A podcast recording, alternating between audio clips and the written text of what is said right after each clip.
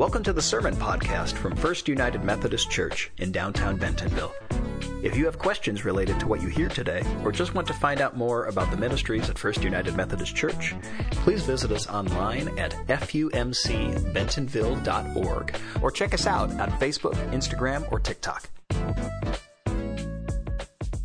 Is God bad at math?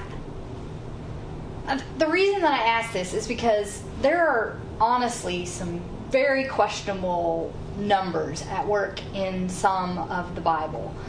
For instance, uh, was it four thousand people fed with loaves and fishes? Was it five thousand people fed? Was it five thousand men and they forgot to count the women and children? Um, and what about Noah? If you've ever sat down and actually read that story, we always talk about it being forty days and forty nights, but if you read it, was it forty days and forty nights, or was it one hundred fifty days, or was it nine months, or like there's all kinds of crazy numbers at work there. But the reason that I, I raise this question of whether God is bad at math or not is because it seems to me that we have this usual mathematical equation of one plus one plus one, and typically that equals three, right? But when God is revealing to us the Trinity, it's one plus one plus one equals one? Honestly, it really just doesn't add up, right? Well, this is one of the complicated things. I mean, understanding God is really beyond our comprehension. Understanding God is is beyond all of us. And it doesn't help that we have these kind of complicated math equations to work with. But then, on the other hand, there are some simple ways to talk about God. Some of those ways are more helpful than others. Some of the ways that we talk about the Trinity, some of the ways that we talk about this equation of one plus one plus one equals three seem to be helpful ways, but in fact actually don't really capture the Trinity well for us. So let's spend some time talking about the Trinity and ways that we talk about the Trinity that maybe seem helpful at first, but in fact have some problems to them. Problems not terribly unlike the problems we have with this math equation. So when we're looking at the first of the ways that sometimes we talk about the Trinity, that's not always exactly right. Um, I was talking with Brooke and we were trying to come up with ideas of things that exist in threes, and she she pointed out the buckyball here at um, at Crystal Bridges, and the only thing was she said there's just two balls there, and I. I said, yeah, that's kind of tough. I said, well, I could take a ball out there. She goes, no, no, no, no, no, no. I get it. I, this is what it is. It sits on the ball that is the earth. And I thought that was absolutely genius. And it was particularly genius for illustrating um, the particular uh, thing that I wanted to talk about today, which is one way we th- talk about the Trinity is as if there was a first, a second, and a third piece of the Trinity. Um, it's a it's a heresy sometimes referred to as subordinationism, um, and it's this idea that one piece of the Trinity came first, then there was another piece that came second, then another piece that came third, and usually we think of that as the Creator God. Sometimes God the Father is how how we refer to uh, that that part, and then Jesus, and then the Holy Spirit. But the problem with that is that um, it's not that one is greater than the others, right? They are, in fact, all together and all one and all existed together at the same time from the very beginning. There's a couple of different uh, scripture passages that help us to understand that. One is the very first chapter of Genesis uh, when uh, God is present and breathes over the waters and then speaks creation into existence. Um, that is a representation of that Creator God, of the Spirit breathing over the waters, and of the Word.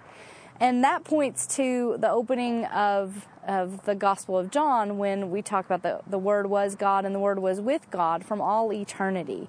Uh, so it's not that one exists over the other. Um, it's sometimes what's problematic about Father, Son, and Holy Spirit, uh, because it implies that the Father came first, then there was the Son, and then there was the Holy Spirit. The way people um, navigate around that is that to say that you can't be a father without having a, a child, that it's the very presence of the child that makes you a father. Um, that kind of leaves the Holy Spirit still hanging out there, though, and that's one of the things that we struggle with uh, whenever we're talking about the Trinity in those terms. So while these are wonderful representations of threes, uh, the ball of the earth and the two balls here and, and the buckyball, Um, they're not exactly accurate because they are different sizes and because it does imply that, that one is greater than the others. So another way we sometimes talk about the Trinity is in terms of what each element of the Trinity does. Um, and to use that, to think about that, uh, I thought we would look at the illustration of seasons, which thankfully in Arkansas I can shoot two seasons in the same week. Winter is a season in which the earth comes to rest. It comes to restore itself and prepare for the seasons that are ahead. Like spring, uh, when everything comes back to life, when when new life emerges and the beginnings of the food that will nourish us are peeping out of the ground, moving into summer where the fullness of that life comes to be, and then into the fall where we get the harvest, and we also then get uh, the preparation for winter um, as the earth lets go of some things. Um, those are, and I, and I realize that there are four seasons, so it doesn't work exactly for Trinity, but um, we talk about the seasons in terms of the four roles that they play, the four parts they play in, in the whole of a year. Now, sometimes we talk about the Trinity in the same way. You might have heard reference to Creator, Redeemer, Counselor, which is um, this idea that there was um, one Creator, uh, the, the Creator part of God, then the Redeemer, who is usually associated with Jesus, who restores that relationship between God and us, and then Counselor, the Holy Spirit, who um, walks with us, who carries us, who equips us for a life of discipleship. Um, and in one way, that's a that's a useful way to talk about the Trinity, but the problem with it is that it seems to imply that each piece of the Trinity couldn't do the other parts of the work. So, so only the first part of the Trinity could do could could be a creator, when we in fact know that the Holy Spirit, for instance, is an incredibly creative uh, force among us, or that only when Jesus came was there redemption, when in fact um, redemption is God's work all throughout uh, creation, all throughout the, the biblical story, and is exhibited in all kinds of ways uh, through the Trinity. So when we talk in those terms, when we talk in terms of each part of the Trinity having jobs or having a certain mode that they do, that is the, the heresy that is sometimes referred to as modalism. And that's the challenge in using a Trinitarian formula, formula like Creator, Redeemer, and Counselor, is that it seems to imply that each of the entities are limited in the scope of what they can do, and that's not the case. Um, I will say that uh, the very first time I went before the District Committee on Ordained Ministry to start pursuing a life in ministry, Um, I talked about God in terms of Creator, Redeemer, Counselor. Um, while I was in the midst of that, I um, was actually accused by one of the committee members of heresy. So I do t- take a little bit of pride in starting out my journey in ministry, being accused of being a heretic. I didn't know what I was what I was doing that was that was quote unquote wrong, um, but it would take uh, going to seminary to to discern that. Uh, but now I understand that what it was was just assigning different jobs to different parts of the Trinity.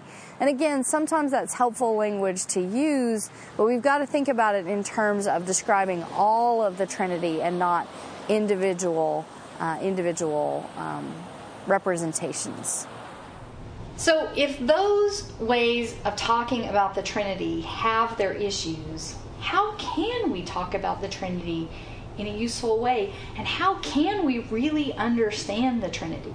Well, again, full understanding is really beyond our comprehension, but I think one of the things that we can take as um, comfort is that Jesus comes and reveals so much of what is complicated about God to us in ways that we can grasp. And we have it here in the passage that was read earlier. We have it in this passage in which Jesus challenges us to go out and baptize in the name of the Father, Son, and Holy Spirit.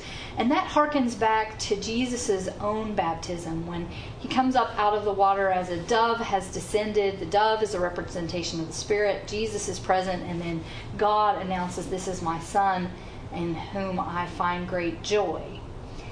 That moment reveals for us the presence of all three All three in union with one another, all three present in the same moment, all three active in that reality as well. So when I look for a helpful representation, believe it or not, I actually look to a fidget spinner. Fidget spinners, which, by the way, I asked our, our children and youth directors if they had any spin, fidget spinners. Actually, I asked the whole staff, and um, Alexi responded by saying um, fidget spinners are out um, and poppets are in. And by the way, I I got a fidget spinner that's got poppets, so haha, I'm not completely out of the out of the cool realm.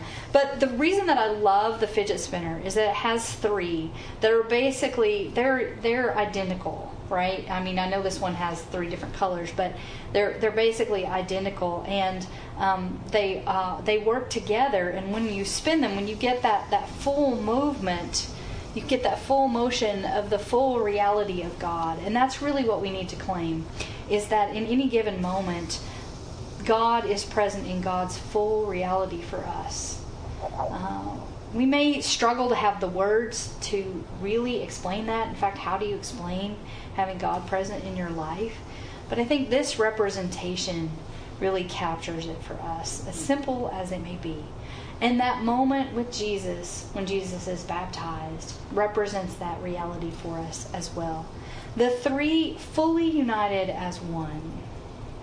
The three in perfect union and unity and relationship together as one, revealing all of the beauty and glory and colors of creation, um, all together.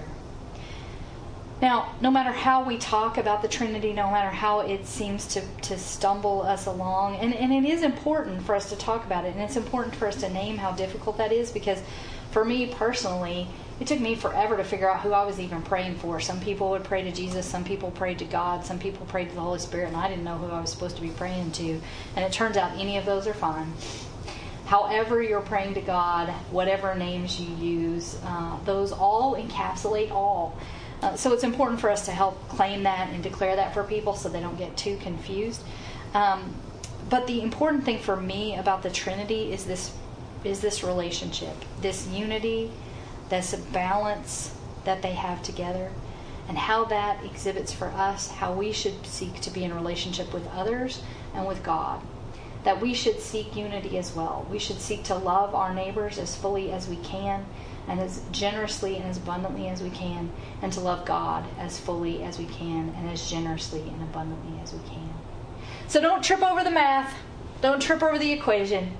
Just lay claim to the fact that God, as God in God's fullness, is active in your life and loves you fully, and that you can claim that and live that out and share that love with others.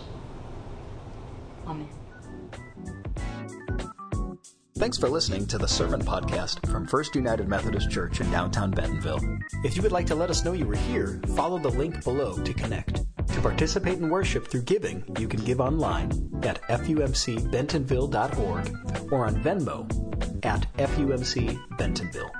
F U M C Bentonville welcomes all. Because we believe the communion table is God's table, we invite everyone into our church family.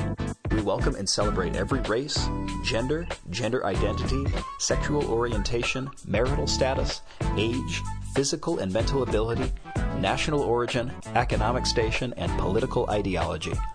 We come together in action and outreach, aspiring to follow Jesus' example of radical hospitality, love, and grace as a transformative movement in our community. Please join us for worship on Sunday mornings at nine and eleven a.m., both in person and on Facebook Live. All are welcome, and we'd love to have you with us. Grace and peace.